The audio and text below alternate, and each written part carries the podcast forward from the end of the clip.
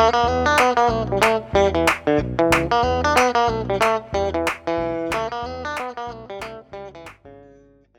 just say this. If you want to suffer the most, and the best Yeah. thing you can do is go to a hospital. If you have cancer, they they'll kill you in a hospital. If you're gonna die, the best place to die is yeah, just die at a house. But the point is, is you don't have to die, and you don't have to have cancer either. You know, they've got one playbook.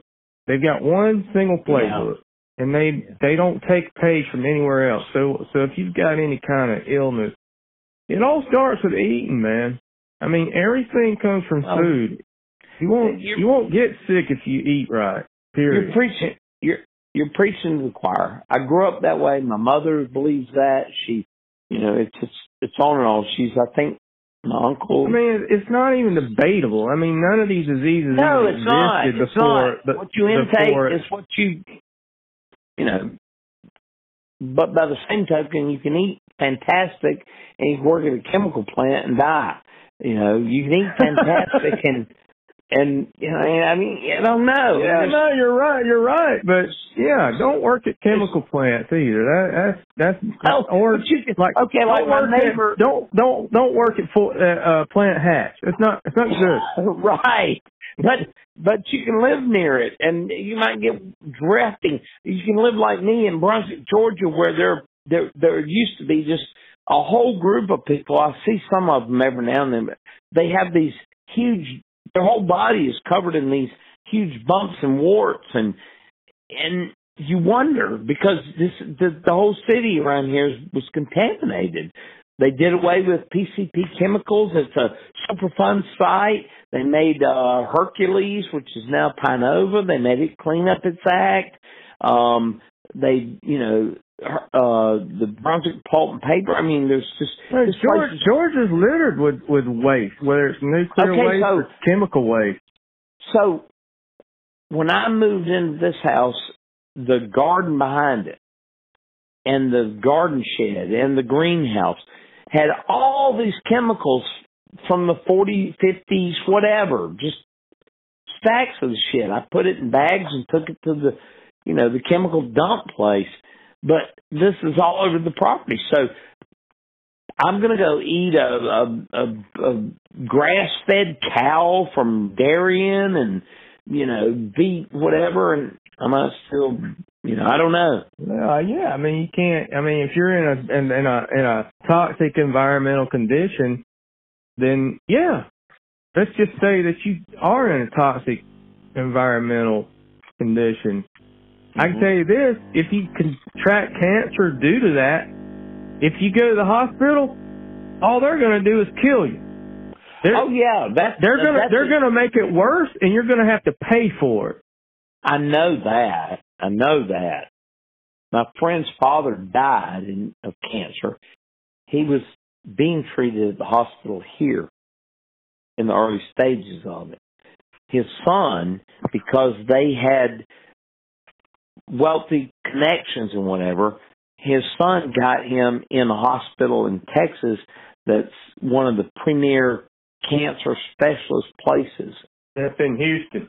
Yes, and he he he he got him there, and he went there, and they, you know, they did what they could, and this is in the fairly early stages of it, and then they had to come back here because he had to get his medical records from here and all his stuff from here, and so they're in the hospital here, and this Asian doctor is working with them to get the paperwork and to you know, do the checkups and all that before they put him on a plane and send him back to Texas.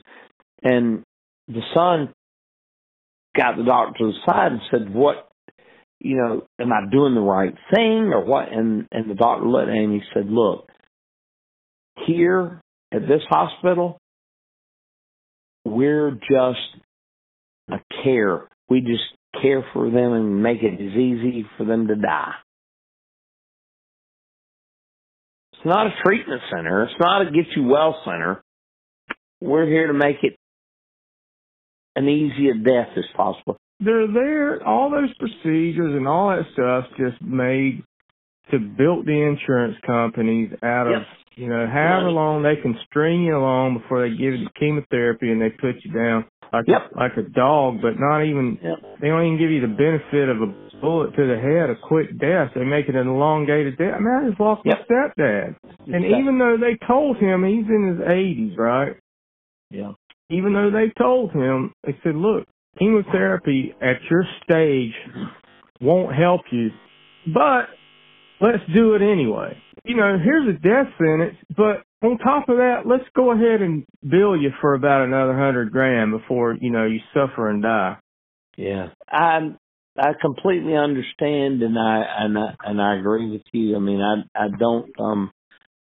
It's, it's it's tragic. It's tragic and it's sad where we have come as human beings. Les, I'm I'm very disturbed by it. And we were talking about me living in Brunswick and all the chemical plants and all.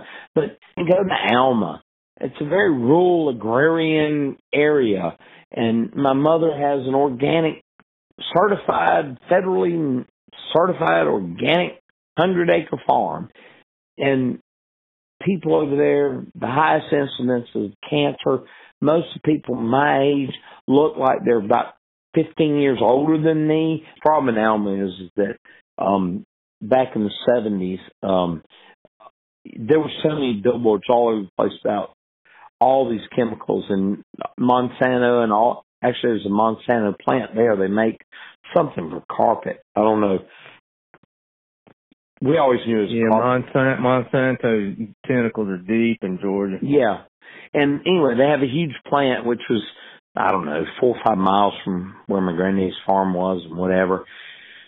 Um, they don't spew any trash out that I know of. It's I don't I don't know what they do, but I I have ridden my horse back there many times, and I don't see a lot of. Uh, they're not putting out anything, so I, I won't blame them on that front from the plant. But what happened was in the seventies was all the um Alma was uh, a model city, you know, and the federal government got involved, and then the chemical companies got involved, and you know, it just we used to have billboards all up and down the roads around there. There's no billboards there now; they're all all over the place, and they're all touting all these different chemicals from whomever, this fertilizer, this spray, this whatever, and that's what made everybody there sick, is because they just from the 70s to the 90s. They just even now, even now. I went over one one time and and sat on a four wheeler rode down the blueberry fields and sprayed with my friend on his field. And the next day I felt sick, and I asked him, "What in the fuck were we spraying?" And he told me some stupid chemical, and I'm like, "Don't ask me to do that shit no more." All I know is I didn't feel great afterwards. And then you think about it, and um, I know from talking to him, his son has to go every year to some class about these chemicals and about this shit and be certified for them to be able to do it at their blueberry fields. Well, you go to Alma and they built this ginormous, whatever company it is, uh, freezer factory. It, you know, they ride around in, you know, forklifts and they do blueberries and blueberry season for everywhere around Bacon County and all over. And then after that, they do strawberries from Florida. And um, then you think about it, and you're like, when I talk to him, they they put shit on it to make them bloom early. They put shit on it to make them do this, and they make them do. And it's like, oh my god! And people go to the store and eat, buy that shit and go, wow, blueberries. Well, what they do is because they, want to pick them before they're ripe, so they can have a longer shelf life. So they they gas them Mm-hmm. first, so they'll. I, I don't know if it's first, but they initially they eventually gas them to, so that they go from you know when they're red, when they're when they're not ripe, to blue. You know, so they can sell them because people will think that they're ripe. Then when you get them, they don't have any taste. You know, have you noticed that they just don't have a taste because Uh, none of none of the sugars have had an opportunity to you know ripen because it's you know it's the sun that's that's doing it. I mean, it, it I noticed such well I was growing blueberries up up in Atlanta, you know, Uh-huh. around my around my deck, you know. Uh huh. And I had limited success doing that because blueberries are one of those things that just needs a lot of sun, just like a tomato does, you know. Yeah.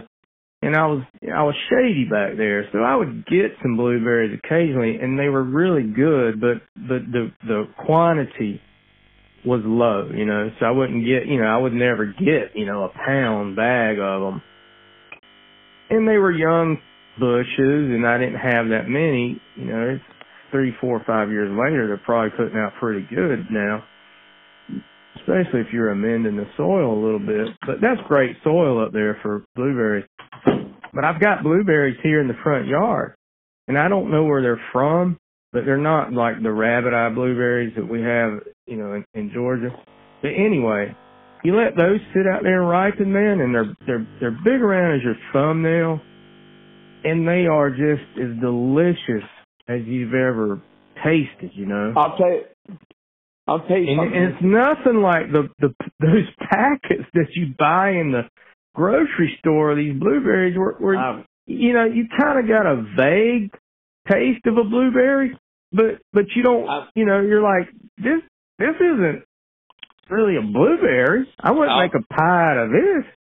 I'll tell you something that you probably may or may not have experienced, but um,